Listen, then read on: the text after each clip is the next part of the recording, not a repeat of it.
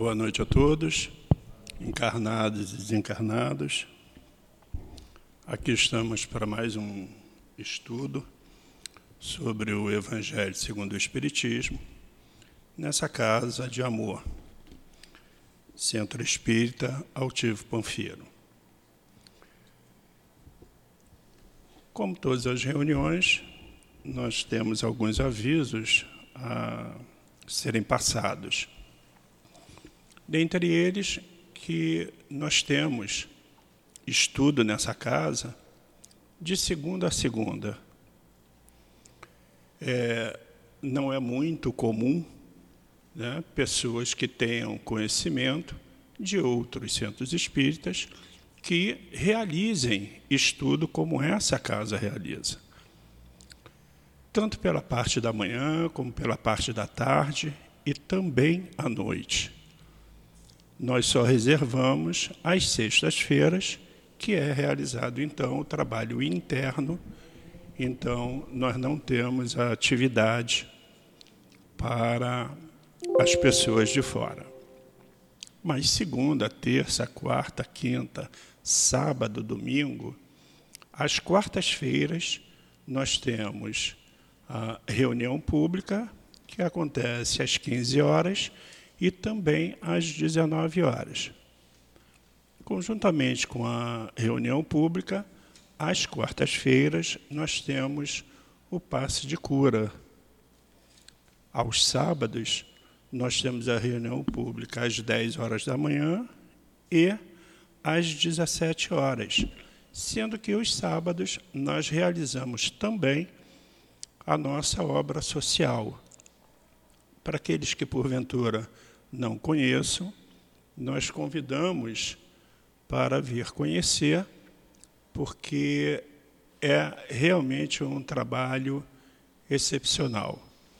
É, sem desmerecer o trabalho que outras casas que outras religiões é, realizam, mas nos sentimos muito orgulhosos pelo trabalho que aqui realizamos. Nós atendemos a cerca de pouco mais de 300 famílias. Aos sábados, é, as mães e filhos chegam aqui às 8 horas da manhã, recebem o café da manhã completo, os filhos, por idade, são dirigidos às salas para evangelização. Em cada sala e por idade tem o evangelizador para poder passar a todas as crianças e brotar aquela semente que, lamentavelmente, nós sabemos que hoje em dia existe um grande esforço para se destruir com essa a questão da religião, a questão do amor ao Cristo. E nós aqui fazemos questão de apresentar a essas crianças que só existe uma salvação: é o amor e principalmente o amor ao Cristo. Então, por volta de meio-dia, é encerrado os trabalhos e é servido também o almoço a todas essas famílias. O CEAP ele realiza também a distribuição de cestas básicas todos os meses a essas famílias carentes.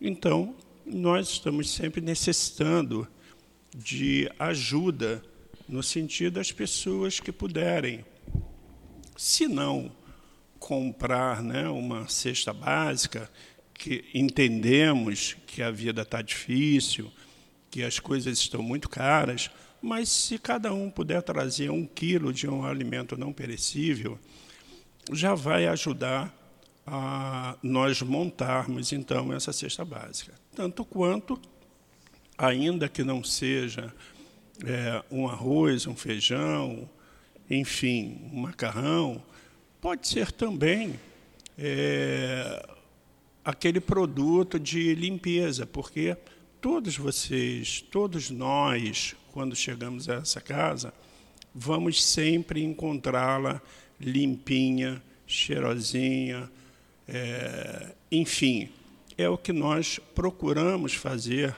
por nós mesmos.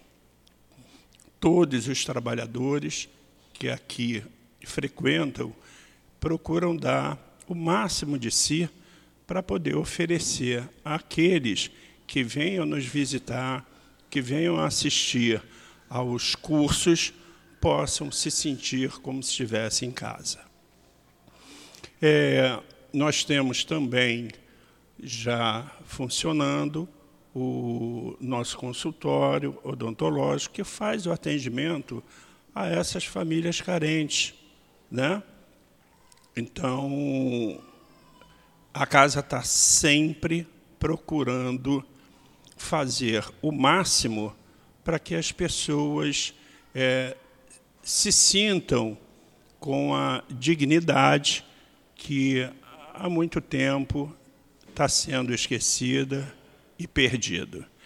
Então, nós procuramos fazer com que as pessoas se sintam bem. O estudo hoje será feito do livro Evangelho segundo o Espiritismo, no capítulo 10, item 15.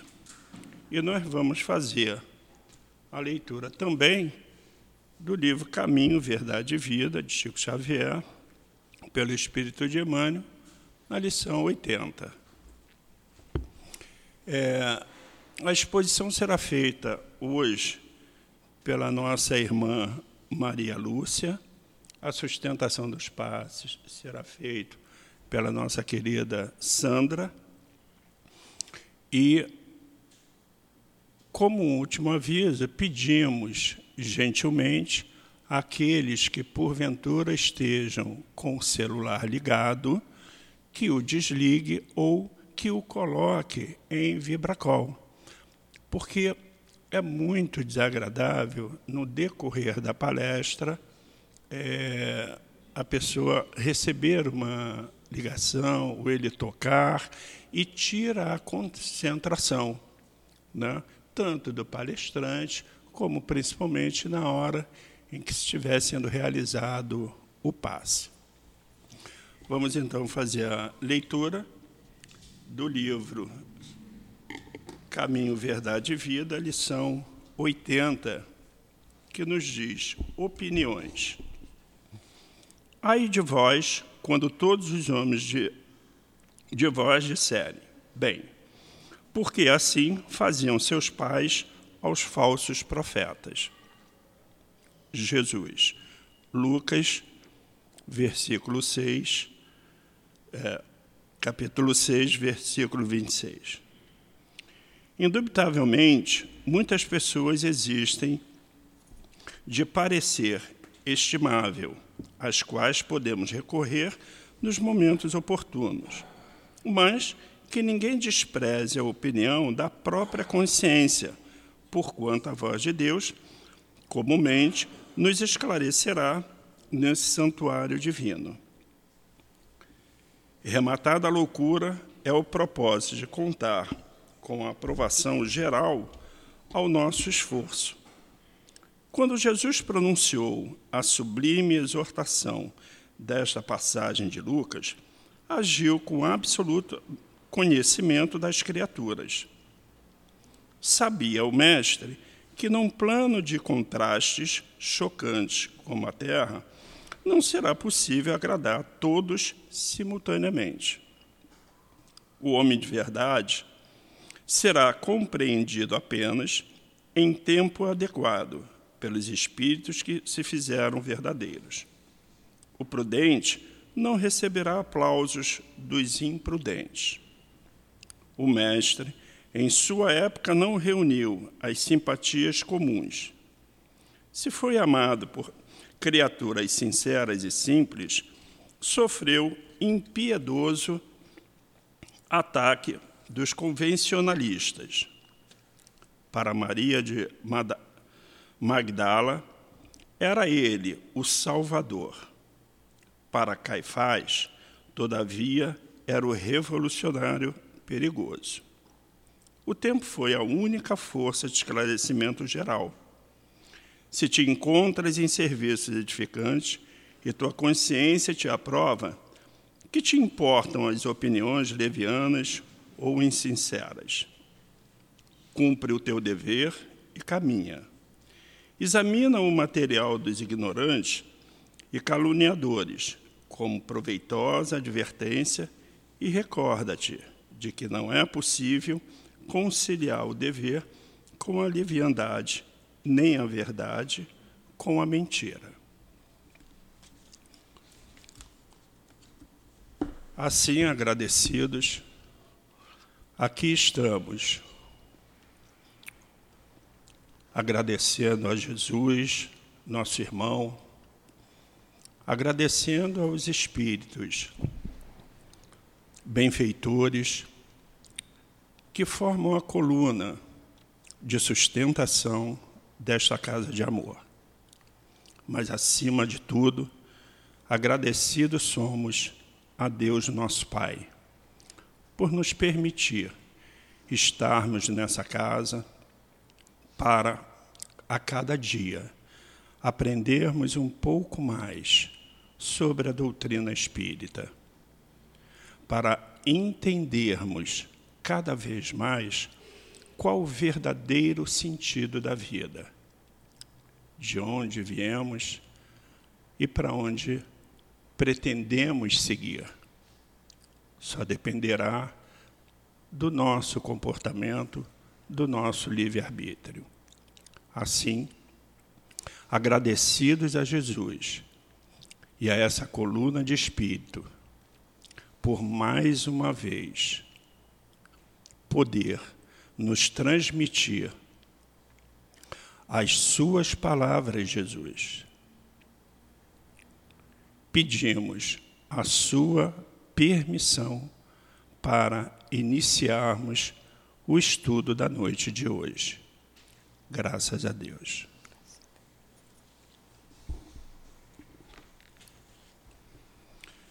Vou fazer apenas uma rápida leitura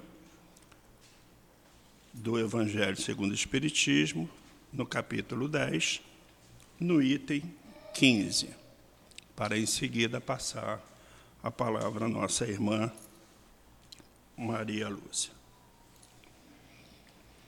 Perdoar os seus inimigos é pedir perdão para si mesmo. Perdoar os seus amigos é lhes dar uma prova de amizade. Perdoar as ofensas é mostrar que se está melhor.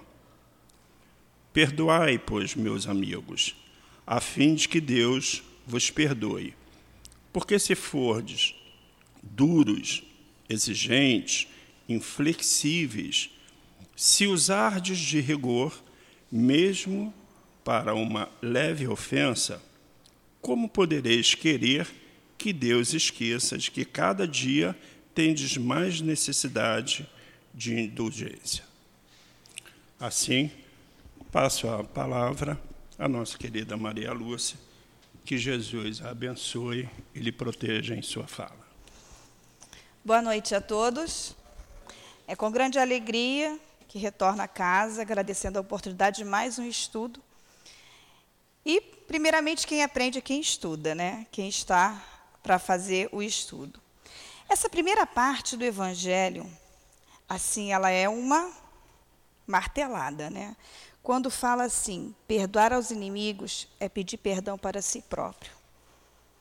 Quantos de nós, no dia a dia, passamos tormentas, sofrimentos, injúrias e não praticamos o perdão? Não é aquele perdão da boca para fora, porque muitas vezes nós falamos, ah, eu te perdoo. Não é esse perdão. Na sequência da leitura do nosso irmão Carlos, só na frasezinha seguinte vem assim: Ai daquele que diz, nunca perdoarei. Se já é uma martelada e vem essa frase, nunca perdoarei, e se à medida que nós perdoamos, nós também seremos perdoados, o que nós estamos fazendo na nossa jornada evolutória? O que, que nós estamos fazendo aqui? Passeando, meditando, trabalhando, ganhando os nossos dinheiros, o nosso dinheiro, nossos proventos para sobreviver. Mas e para nós? O que, que nós estamos fazendo no dia a dia? Quantas vezes nós vamos sofrer injúria, injúrias, calúnias? E muitas vezes nós falamos que não vamos perdoar. Vamos ao dicionário para poder compreender melhor o que significa o perdão. Perdão é a ação humana de se livrar de uma culpa, uma ofensa, uma dívida. Então, quando eu falo jamais perdoarei, o que, que eu estou fazendo? Eu estou juntando mais dívida. Eu estou carregando para a minha próxima encarnação mais uma dívida, a falta do perdão. E Jesus vem nos falar, né, bem claro, não precisa contar quantas vezes você vai perdoar. Sete vezes setenta, sete vezes setenta, não. Nós temos que perdoar indefinidamente. Porque se cada vez que nós perdoamos, nós estamos fazendo o quê? Nós estamos nos livrando, né? como diz o dicionário, nós estamos li nos livrando de uma culpa, nós estamos nos livrando de um peso, tirando aquela carga pesada de cima dos nossos ombros. Vamos fazer uma analogia, né? Se toda vez que eu fico com raiva de alguém e não perdoo, aquilo me causa uma angústia, me causa uma tormenta e cada vez eu vou ficando mais irritado. É como se fosse que nós podemos tratar de lixo espiritual. Porque quando o lixo vai se acumulando, ele não vai levantando aquele churumezinho, né? vai se putrificando, vai levantando aquele cheiro. É a mesma coisa. Toda falta de perdão vai ocasionar o mesmo no nosso organismo. A raiva, o estresse, o desgaste, aquele mexer interno que só vai causando mal ao nosso organismo. Joana de Ângeles, ela nos fala o seguinte: muitas distonias são distonia é distúrbio, né, do nosso corpo. São resultados do veneno da mágoa que gerando altas cargas tóxicas sobre a maquinaria mental produz desequilíbrio no mecanismo psíquico, com lamentáveis consequências no aparelho circulatório, digestivo e nervoso. Maria Lúcia, hoje você veio assim, dar uma martelada, hein? Então nós podemos já começar a compreender. A falta de perdão nos causa o quê? Nos traz mágoa, raiva, ressentimento, e tudo isso vai refletindo onde? No nosso corpo físico. E nós não paramos para perceber isso. Aí começamos a ter problema de pressão elevada, problema respiratório, problemas cardíacos. Por quê? Simplesmente pela nossa simples conduta de manter cada vez mais o nosso egoísmo, a nossa raiva e a nossa mágoa perante o nosso organismo. Nós não estamos falando aqui só para nos depurarmos a parte espiritual, mas também a parte física.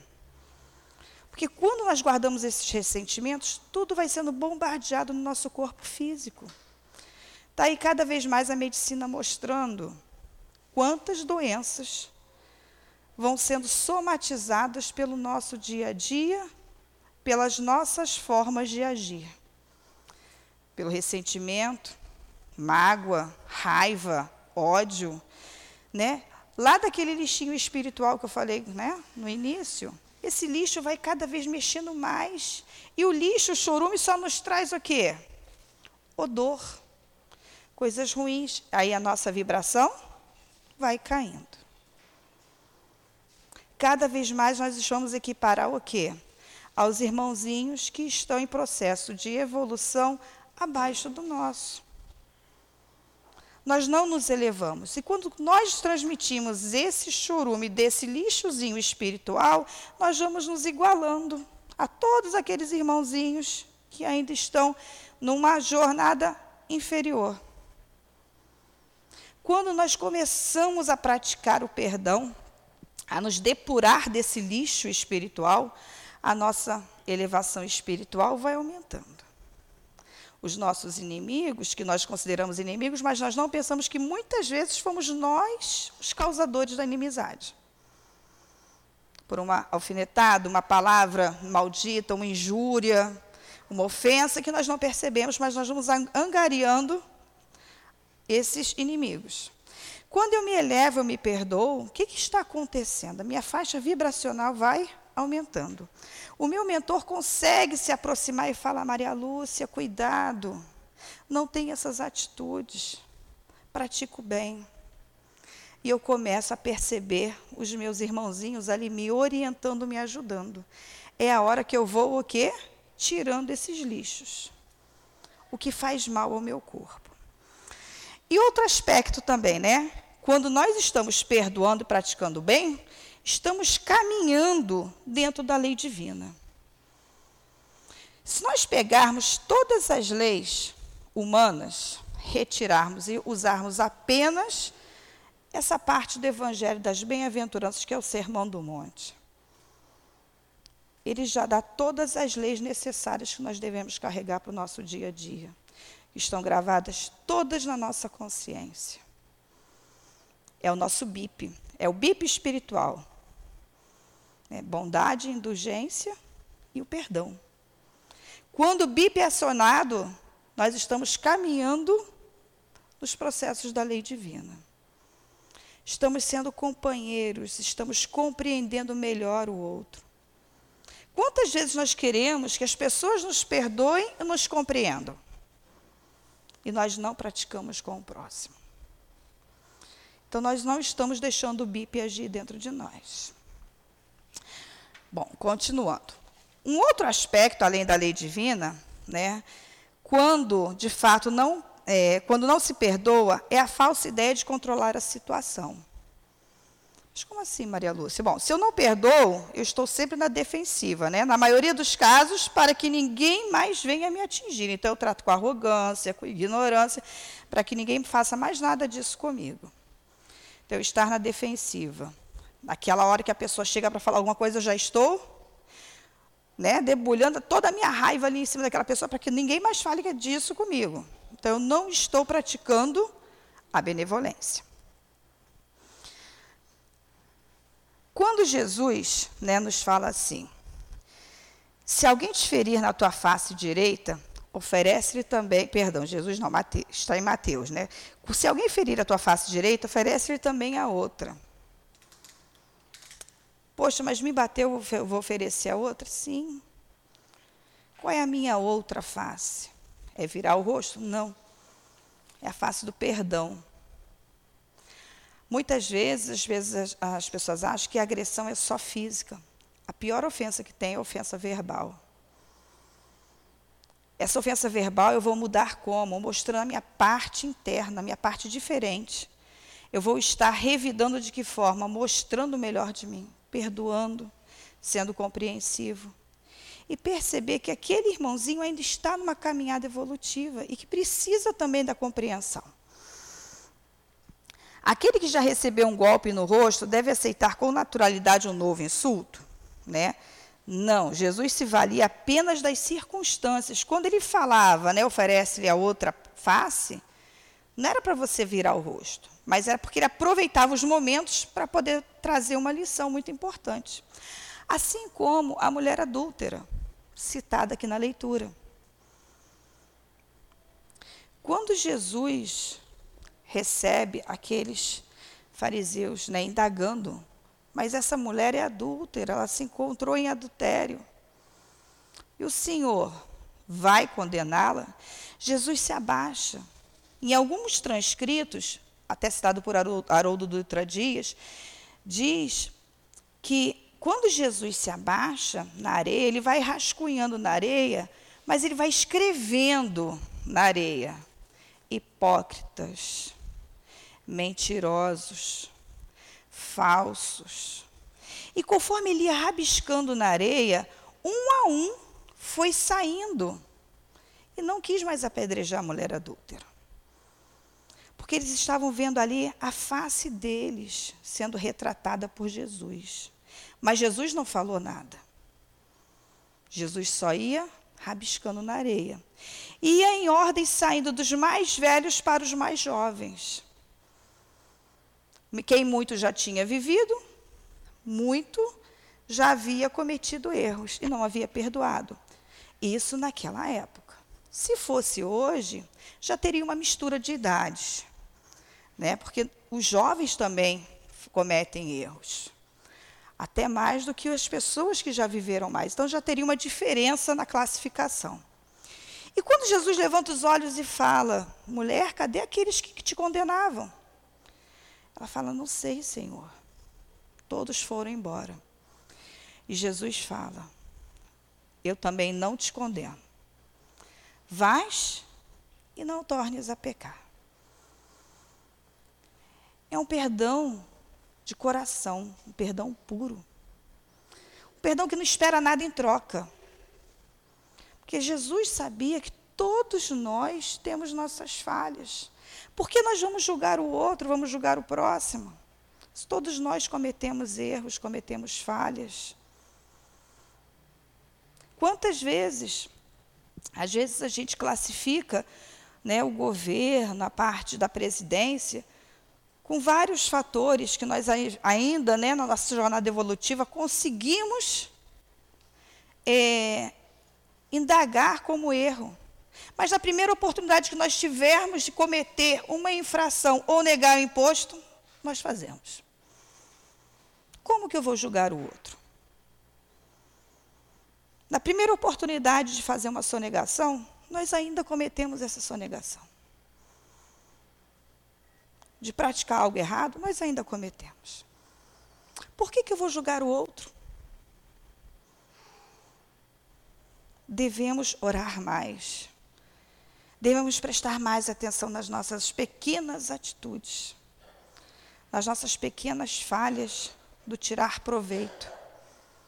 E arrancar desse homem velho toda essa mágoa, toda essa tirar a vantagem para poder sempre se dar bem. Quando nós fizermos isso, nós vamos estar nos auto-perdoando. É o que o Evangelho vem nos trazer. O perdão não é só para com o outro, que o maior beneficiado somos nós mesmos. Quando em algum momento nós cometemos algo errado, reconhecemos e nos esforçamos para não cometer mais. Esse é o auto-perdão. É aquele que nós vamos nos libertando, tirando todo aquele peso do nosso organismo, do nosso corpo, nos refazendo para viver melhor.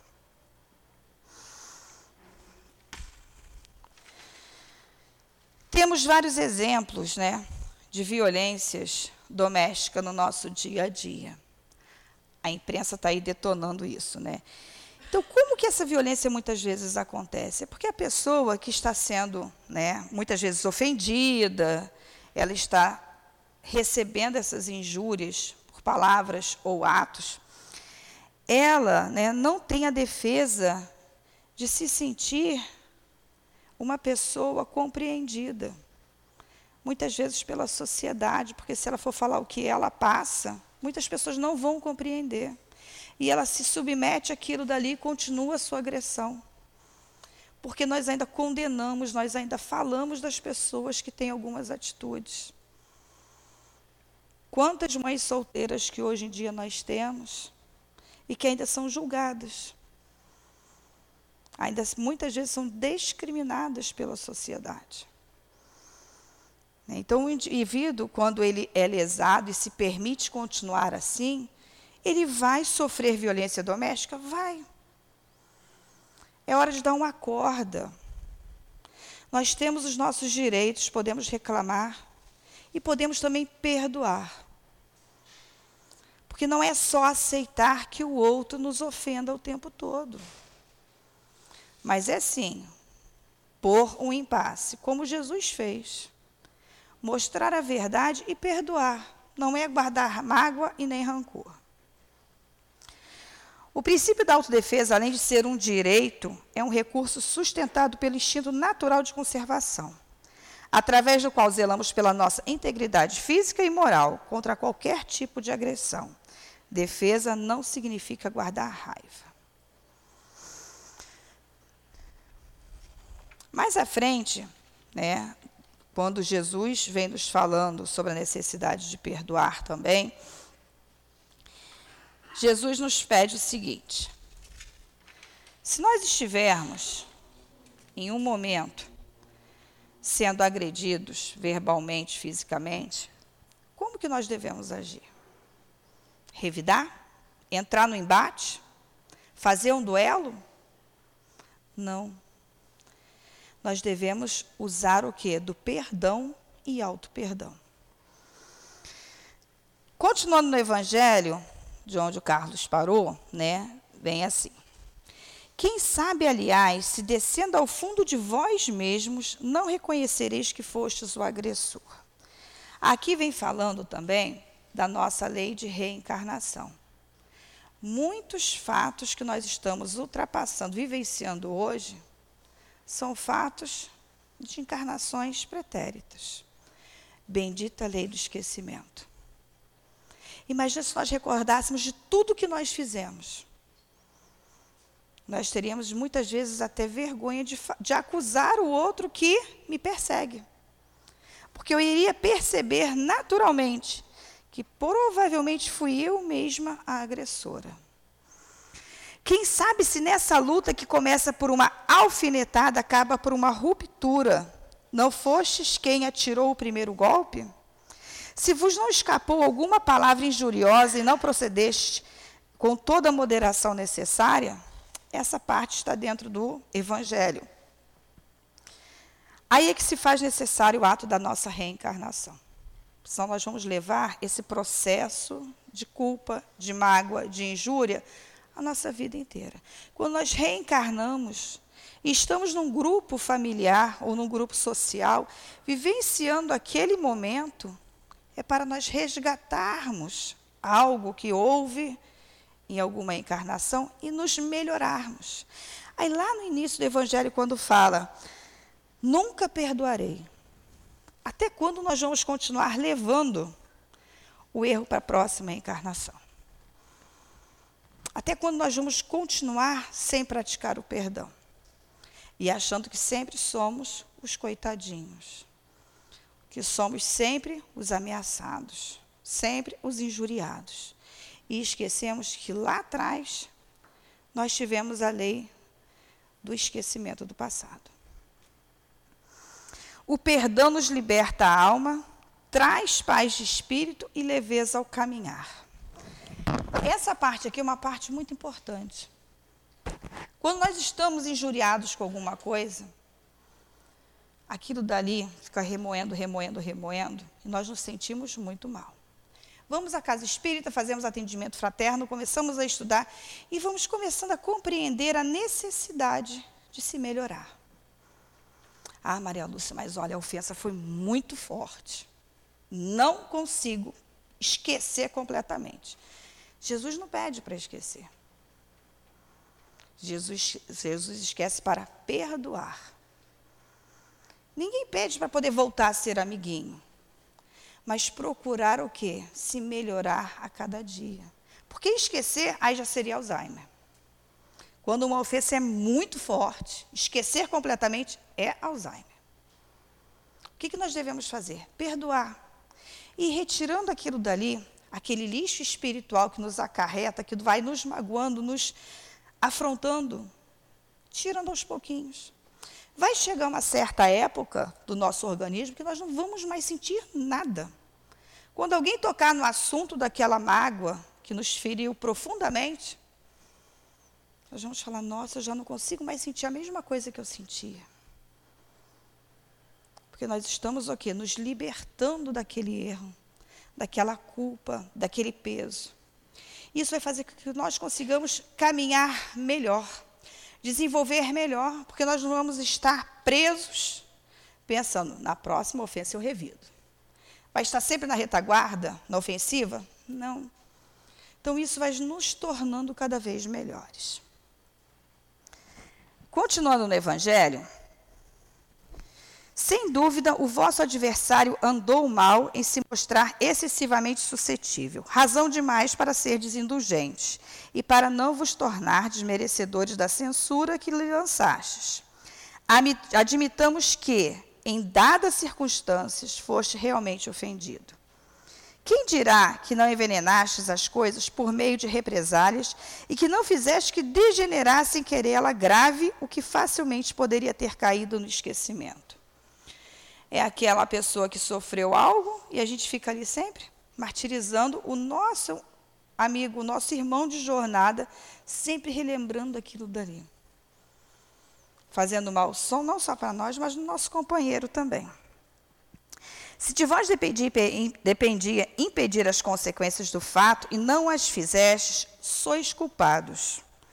Admitamos finalmente que nenhuma censura vos reconheceis merecedores. Mostrai-vos clementes, e com isso só fareis com que o vosso mérito cresça. Sabe aquele momento da fofoquinha, né? Que às vezes a gente acha assim, a espírita não faz fofoca. Faz. Quando vem aquela pessoa fazer aquela pimentadinha na nossa vivência, nosso convívio, o que, que a gente pode fazer? Muda de assunto, mostra a outra face da pessoa. Se eu estou falando mal dela, ah, mas ela faz. É, a comida dela é péssima e eu vou ajudar? Não, mas olha só, ela pode fazer uma comida que não é muito agradável. Mas você já viu a limpeza da casa? O tratamento que ela tem com os filhos, o carinho para com as pessoas. Então a gente inverte a polaridade. Isso é impedir que aconteça algo à nossa volta. É estarmos com o nosso bipzinho ligado. Para que a gente consiga sempre tentar reverter a situação. Porque se nós entrarmos naquela sintonia, ó a nossa vibração, ó o nosso lixo espiritual agindo dentro de nós e contaminando os outros. Então, cabe a nós sempre estarmos vigilantes. Aí é que Jesus fala: vigiai e orai, para não cairdes em tentação. É o envolvimento que nós vamos tendo com os nossos irmãos e podemos evitar, podemos dar o corte. Mudando o rumo da conversa, nós mudamos também aqueles irmãozinhos que estão ali querendo que aconteça o pior. Nós mudamos a faixa vibratória. Mas há duas maneiras bem diferentes de perdoar no Evangelho, né, que nos dita pelo apóstolo Paulo. E ele fala o seguinte: ao perdão dos lábios. Aquele que a gente fala, eu te perdoo. Mas por dentro, não fala mais comigo. Adiantou? Não. E o perdão do coração. De repente, eu nem falo nada para a pessoa que eu perdoo, mas eu perdoo de coração. Emito boas vibrações, começo a fazer preces, coloco o nomezinho dela na irradiação para que ela seja cada vez mais envolvida pelos irmãos espirituais, para que possa ajudá-la na sua evolução. E quando eu só perdoo de lábios, saio, eu te perdoo, mas o coração não está puro. Quantos não dizem, perdoo e acrescento, mas não me reconciliarei nunca.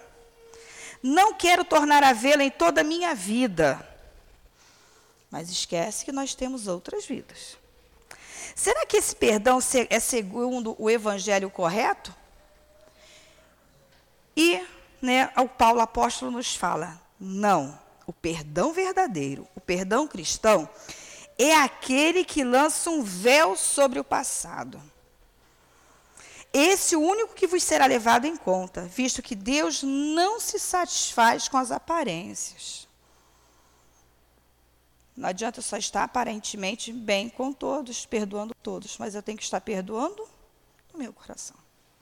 Posso enganar a todos, mas não engano a minha pessoa. O meu eu é impossível de ser enganado. Porque quando eu me deitar, aquilo ali vai ficar remoendo no meu pensamento o tempo todo. É como Santo Agostinho falava: quando terminardes os dias, medita e pensa: o que eu fiz ou o que eu deixei de fazer e poderia ter feito para me melhorar? E levantar no dia seguinte com o propósito de refazer o que deixou para trás. Então, essa proposta de Santo Agostinho é maravilhosa. É a oportunidade que nós temos de todo dia estarmos nos autoavaliando. E não deixar passar uma encarnação inteira sem nos policiarmos. Então, perdoar não significa fechar os olhos aos erros dos outros. Na verdade, a própria Bíblia né, condena quem acha que as ações erradas são inofensivas ou aceitáveis. Né? Até quando Jesus fala: Eu não te perdoo, mas não voltes a errar. Porque ela vai estar se comprometendo novamente. uma segunda dívida. Por isso que ele é assertivo. Não te condeno, mas não voltes a errar. Porque vai ter o quê? Em dobro a cobrança. De repente, não nessa parte da encarnação, nessa vida, mas em próxima encarnação. Se nós tivermos a oportunidade de estarmos com, com as mesmas pessoas que nos fizeram este momento de agressão, este momento do erro. Não podemos fingir que nada aconteceu. Né? Então, perdoar não significa fingir que nada aconteceu para a pessoa, porque dentro o meu listinho espiritual vai continuar me remoendo. Permitir que os outros se aproveitem de você. Quando a gente perdoa, muitas vezes a pessoa fala assim: ah, então eu posso fazer o que eu bem entender, porque ele sempre vai me perdoar mesmo. Não. É colocar também o quê? Uma imposição. Eu te perdoo, mas você também tem que perceber que nós temos o nosso sentimento. O meu bipzinho soou benevolência, indulgência e perdão. Tá ok, mas só que eu também sou ser humano. Até quando a pessoa vai continuar fazendo o mesmo erro? Apesar de ele estar em um outro patamar evolutivo. Devemos perdoar? Devemos perdoar. Mas também mostrar para a pessoa que ela está o quê? Errando. Senão nós não estaremos sendo indulgentes. A correção também é uma forma de amor. Para poder ajudar aquele irmãozinho o quê? A evoluir. O esquecimento do erro, da falha, é algo que vai acontecer o quê? Com o tempo, com o amadurecimento. Se nós formos aqui verificar a faixa etária, né, somos todos bem jovens. Mas quando nós estávamos assim numa idade assim, lá para uns 20, 30 anos atrás, se alguém fizesse algo conosco, a nossa reação era muito pior. Mas a partir do momento que nós vamos tendo o amadurecimento, o crescimento, o despertar evangélico dentro de nós, do reconhecimento do outro como meu irmão, eu vou me melhorando a cada dia.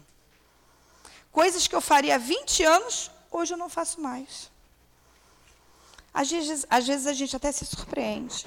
Puxa vida, se alguém falasse isso comigo anteriormente, eu acho que eu dava uma resposta assim na lata. Hoje em dia eu só consigo sorrir e não revido.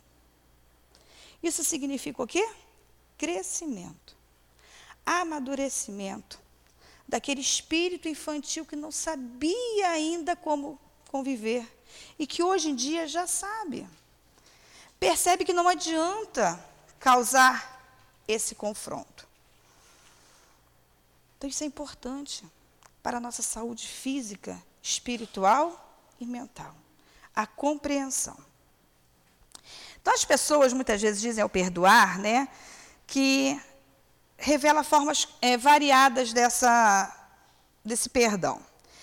Muitas vezes a pessoa revela o perdão com uma condenação. Então, são duas, três, cinco palavrinhas.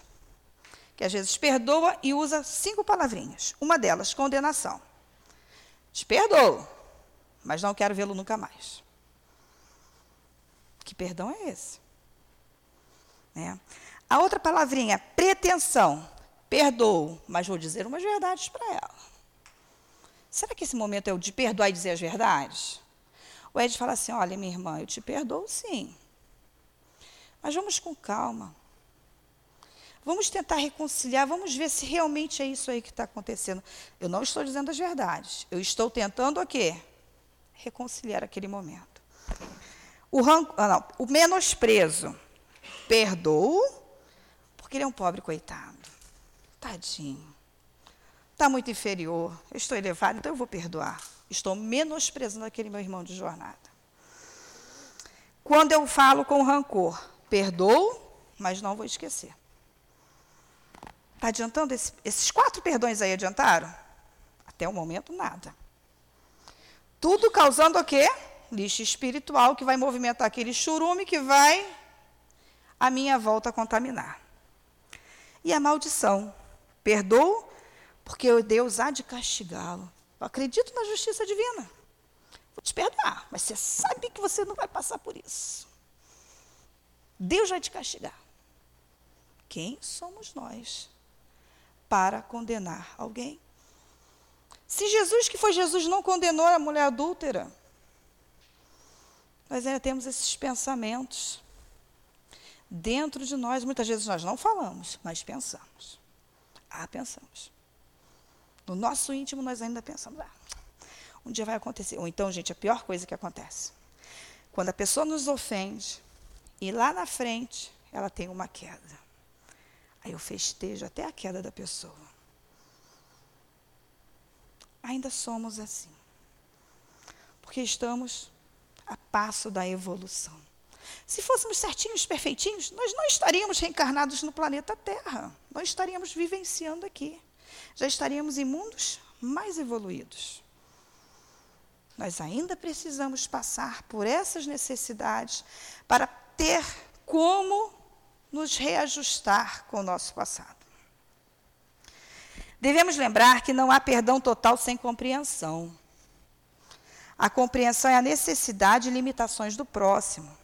Fazer com o próximo o que gostaríamos que fizesse conosco. Uma frase que eu sempre gosto muito de quando acontece alguma coisa comigo, eu aprendi no meu EGE, no estudo sistematizado, igual o Carlos falou, que aqui tem estudo o tempo todo. Quando eu fiz o EGE, eu fiz o EGE no centro em Botafogo, Centro Espírita Amor, Caridade e Esperança. E um dos nossos professores foi Breno Araújo, eu não esqueço. E ele me falou uma vez o seguinte: Maria Lúcia, pensa bem. Coloca na sua cabeça o seguinte: Jesus. Se põe no lugar de Jesus. Você passou por um momento e pensa assim: e se fosse Jesus nessa situação? o que ele faria? Gente, isso eu carrego para minha vida inteira. Jesus condenaria? Jesus ia dizer dessa pessoa, desejar o mal para ela? Não. Jesus ia menosprezar? Não. Então, se pondo, se você nesse momento fosse Jesus, não é querer ser muito, não. Mas Jesus veio para nos mostrar que é possível nos melhorarmos e tornarmos puros. Por isso que ele veio e reencarnou entre nós, para mostrar que tudo que ele passou, nós também estamos passando. Condenação, crucificação, perseguição, passamos por isso? Passamos. E ele evoluiu. E o tempo todo ele perdoou. Então ele veio mostrar em carne que é possível nos melhorarmos. Por que perdoar é tão difícil? Primeiro, somos imperfeitos. Temos orgulho, egoísmo, vaidade. Três males da nossa jornada evolutiva. Três grandes dificuldades de vencermos. Dificuldade de comunicação com as pessoas. Nós muitas vezes não comunicamos, às vezes usamos as redes sociais para poder alfinetar, para poder espetar. Nós não nos comunicamos, chegamos, vem cá, por que está acontecendo isso? Vamos conversar, vamos resolver de uma outra maneira. Então, a falta de comunicação. A dificuldade de nós nos colocarmos no lugar do outro. Se eu tivesse no lugar dele, como é que eu iria agir? O mau hábito de julgar, associar o perdão à fraqueza, e mexemos muito com os nossos milindres do dia a dia.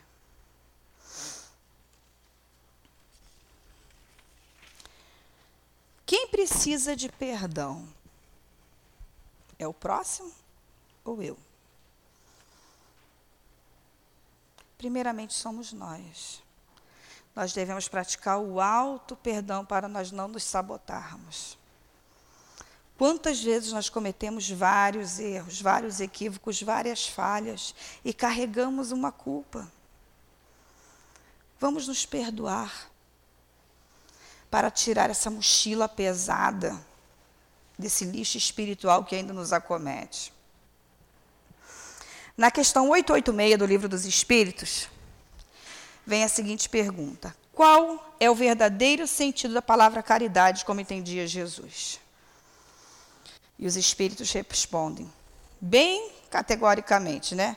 Benevolência com todos, o B. Indulgência com as imperfeições dos outros, o I. E perdão das ofensas. Aí é o BIP, na pergunta 886. Perdão, indulgência e benevolência. Alguns benefícios do perdão. Cura acelerada, tanto emocional quanto física.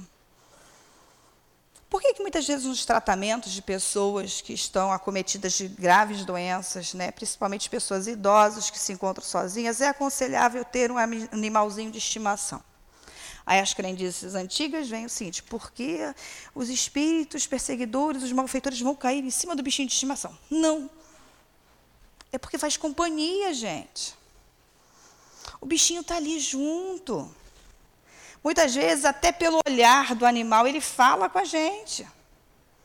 Mas aí vem as crendices antigas. Não, tudo vai cair, sobrecair em cima do bichinho. Não é isso. É porque é aquele cuidado diferente, né? Então vai acelerar o quê? A parte emocional da pessoa. Ela consegue perceber, muitas vezes, de repente, quando mais jovem, se um cachorrinho, de repente, mordesse o dedo, daria-lhe um tapa no cachorro. Mas a pessoa, quando vai pegando uma mais idade, vai falar assim, ô, oh, tadinho. Eu apertei o rabinho dele sem querer, pisei na patinha, por isso que ele mordeu meu dedo. Compreende melhor. Então aí começa a praticar o quê? A emoção. E quantas vezes nós não trabalhamos a nossa emoção dispondo da nossa energia? A casa tem vários trabalhos. Praticar essa energia, essa troca, transforma o nosso mal-estar físico em um mal-estar que vai mudando a nossa ambiência. Muitas vezes a gente acha que vai no serviço social, que vai ajudar o outro. Uh -uh. Nós temos tantas lições dentro de um serviço social, nós ficamos assim, ó, apavorados. Gente, como eu aprendi. Às vezes nós nos sentimos limitados com algumas situações. E uma vez nós fomos fazer uma visita fraterna em uma casa de senhores cegos, sem a, a parte visual completa. Eram 30 homens que residiam naquele local. Mas eles não ficavam à toa. Eles fabricavam vassouras. Imagina, uma pessoa deficiente visual fabricar vassoura ali na mão. Foi a melhor vassoura que eu comprei em toda a minha vida. E eu aprendi o seguinte: às vezes, eu tenho perfeitamente o meu corpo físico, eu acho que está perfeito, minha visão, minha audição, minha fala. Mas não consigo trabalhar aquilo ali da melhor forma possível. E aqueles homens deficientes visuais trabalhavam, depositavam todo o trabalho dele ali para fazer o melhor. E quantos de nós temos todos os nossos órgãos funcionando e não depositamos o nosso melhor? Um trabalho assistencial, no trabalho de doação ao nosso irmão. Tudo isso é o que? É promover uma autoajuda, uma melhoria física, que vai expandindo também para a nossa parte espiritual. A maior felicidade, alívio de rigidez, das dores crônicas, ser mais amigável, mais tolerante. Quantos problemas nós temos e quando nós chegamos para fazer um trabalho, nós percebemos que o nosso problema é mínimo. Quantos irmãos têm muito mais do que nós?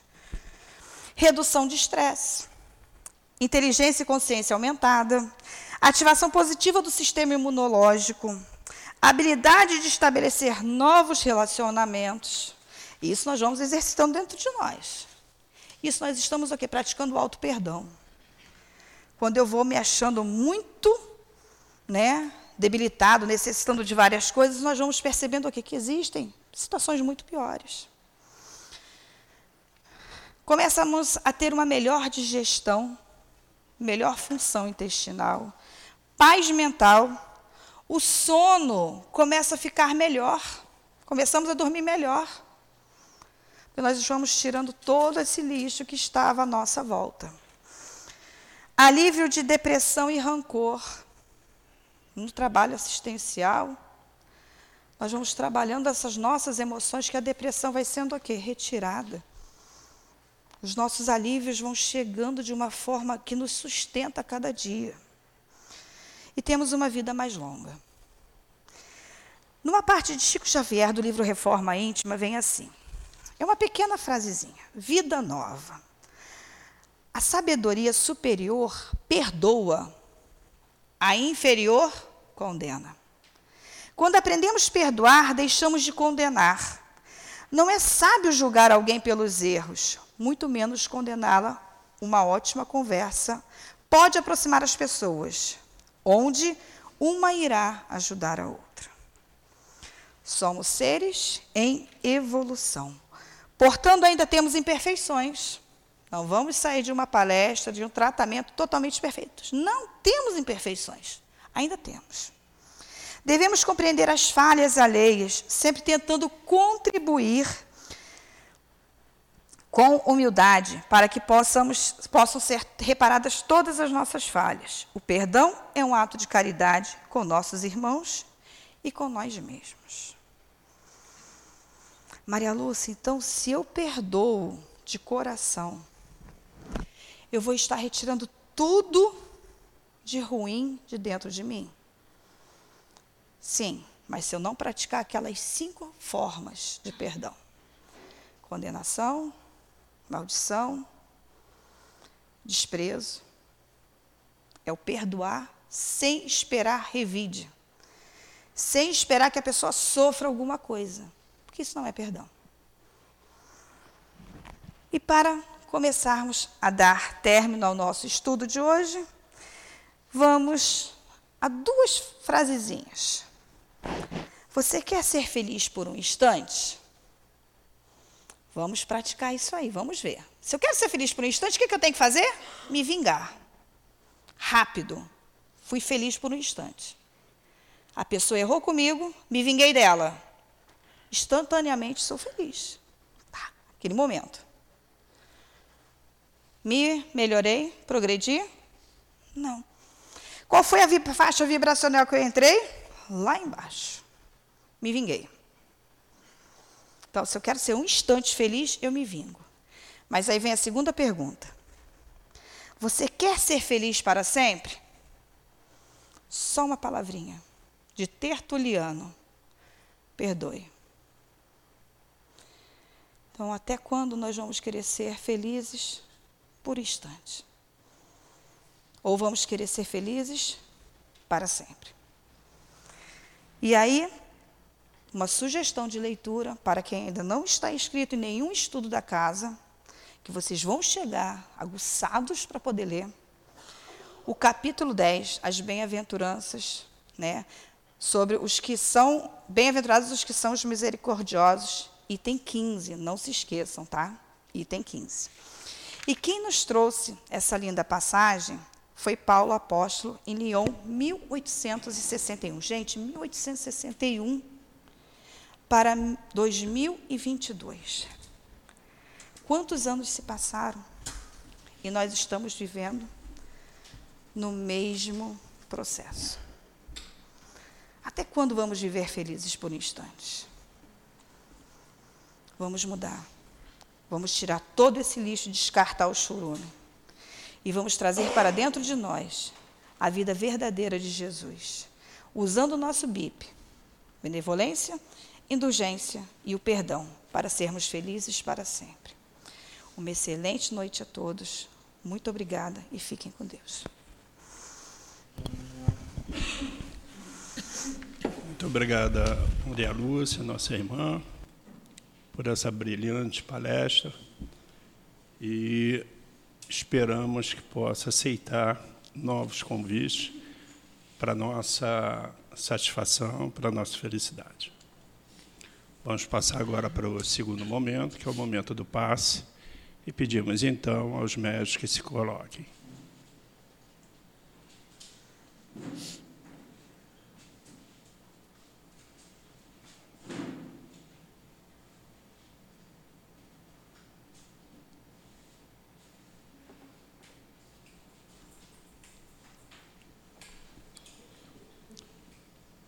Chegando a esse momento, Pedimos ao nosso irmão, nosso Jesus, pedimos também aos mentores, os guias espirituais, que se fazem presente desde o início nesta casa de amor, que sustentem os médios que irão transmitir pelas suas mãos os fluidos, as energias que todos vieram buscar.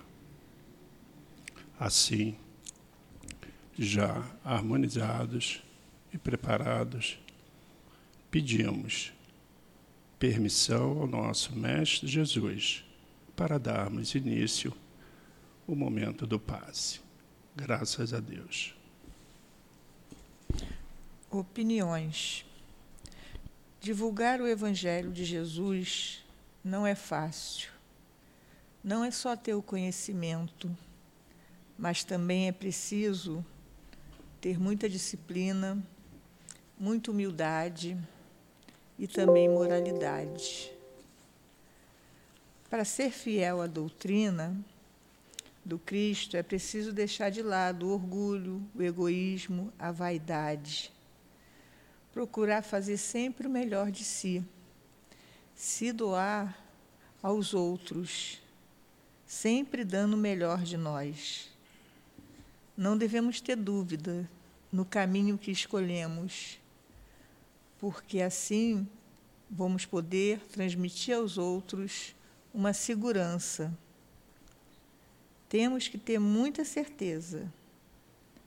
Temos muitos desafios pela frente pois lidamos com pessoas diferentes, muitos pensamentos, cada um com as suas ideias, né? E assim como um professor que nunca agrada a todos os alunos. Para a divulgação da doutrina, nós temos que ser muito firmes. Sempre que vamos nos deparar com pessoas orgulhosas, egoístas, aqueles que acham que eles sabem tudo, não conseguem ouvir, só eles sabem, só eles podem ensinar, mas isso faz parte. Nós somos ainda seres humanos no mundo de provas e expiações. Assim como muitos oradores, professores, né, que dão palestras, às vezes ficam aguardando os elogios. Nós temos que lembrar do Cristo. O Cristo, ele era humilde, né, na sua tranquilidade. Ele sabia que nem todos compartilhavam com as suas ideias, com seus ensinamentos. Porque o orgulho, ainda na época, assim como hoje, era muito aflorado, né? E, e ele não se importava, porque cada um tem o seu tempo. E ele ficava aguardando e se dedicava àqueles que o seguiam. Mas ele nunca se importou. Então, nós temos que também não se importar com opiniões contrárias. Se nós temos segurança, né, no que fazemos. E temos que lembrar também o Cristo, o que ele nos ensinou. Fora da caridade não há salvação. Isso é muito importante, porque não adianta a gente só falar, falar, ou ficar preocupado né, com a opinião outra. Nós temos também que vigiar, nos vigiar. Vigiar nossos pensamentos, às vezes ouvimos também, ou não gostamos de ouvir, né? sempre tomando conta, fazer uma reforma íntima, perceber, sentir o Cristo de verdade. Porque senão nós também vamos sempre estar criticando, sempre vamos querer dar nossas opiniões como se estivéssemos acima de tudo. E nem o Cristo fez isso. Ele, com a sua simplicidade, né, levou multidões né? e ele sempre aguardou aqueles que não compreenderam na época. E até hoje ele nos resgata. Um por um, ele vai nos resgatando. Então, vamos fazer uma reforma última, sem se preocupar com os outros, sem se preocupar com o que falam, estudar e, e divulgar a doutrina com todo amor e carinho, pensando sempre no Cristo, que Ele está nos olhando e nos ensinando, nos instruindo. Então, vamos sempre pensar na doutrina espírita com o maior ensinamento de Deus e com muito amor e carinho quando nos dirigimos a outra pessoa. Nunca com prepotência, com orgulho. Vamos ser humildes, assim como Cristo foi. Graças a Deus. Assim, queridos irmãos, chegando próximo ao final da nossa reunião pública, vamos fazer a nossa prece final, procurando fechar nossos olhos, se concentrando no nosso Pai, no nosso irmão Jesus. Porque Jesus disse: Ele é o caminho, a verdade e a vida. E ninguém chegará aos reinos dos céus se não for pelo seu intermédio. Muito obrigado, meu Deus. Muito obrigado ao querido Jesus Cristo por derramar sobre esta casa a vibração de amor que nos harmoniza, que nos traz a paz. Obrigado aos guias espirituais que, desde o início da nossa reunião, se fizeram presentes nesta casa. Obrigado ao tio Panfiro, diretor espiritual, Antônio de Aquino, Dr. Erma, Dr. Bezerra de Menezes, Lourdinho, Allan Kardec. Obrigado, Maria de Nazaré. Que o nosso retorno aos nossos lares sejam acompanhados por esses espíritos benfeitores e pelo nosso irmão Jesus Cristo. Seja então em nome dos espíritos benfeitores, em nome de Jesus, em nome do seu amor, mas acima de tudo, em nome do amor do nosso Deus Pai, pedimos a permissão para encerrarmos o estudo da noite de hoje. Graças a Deus.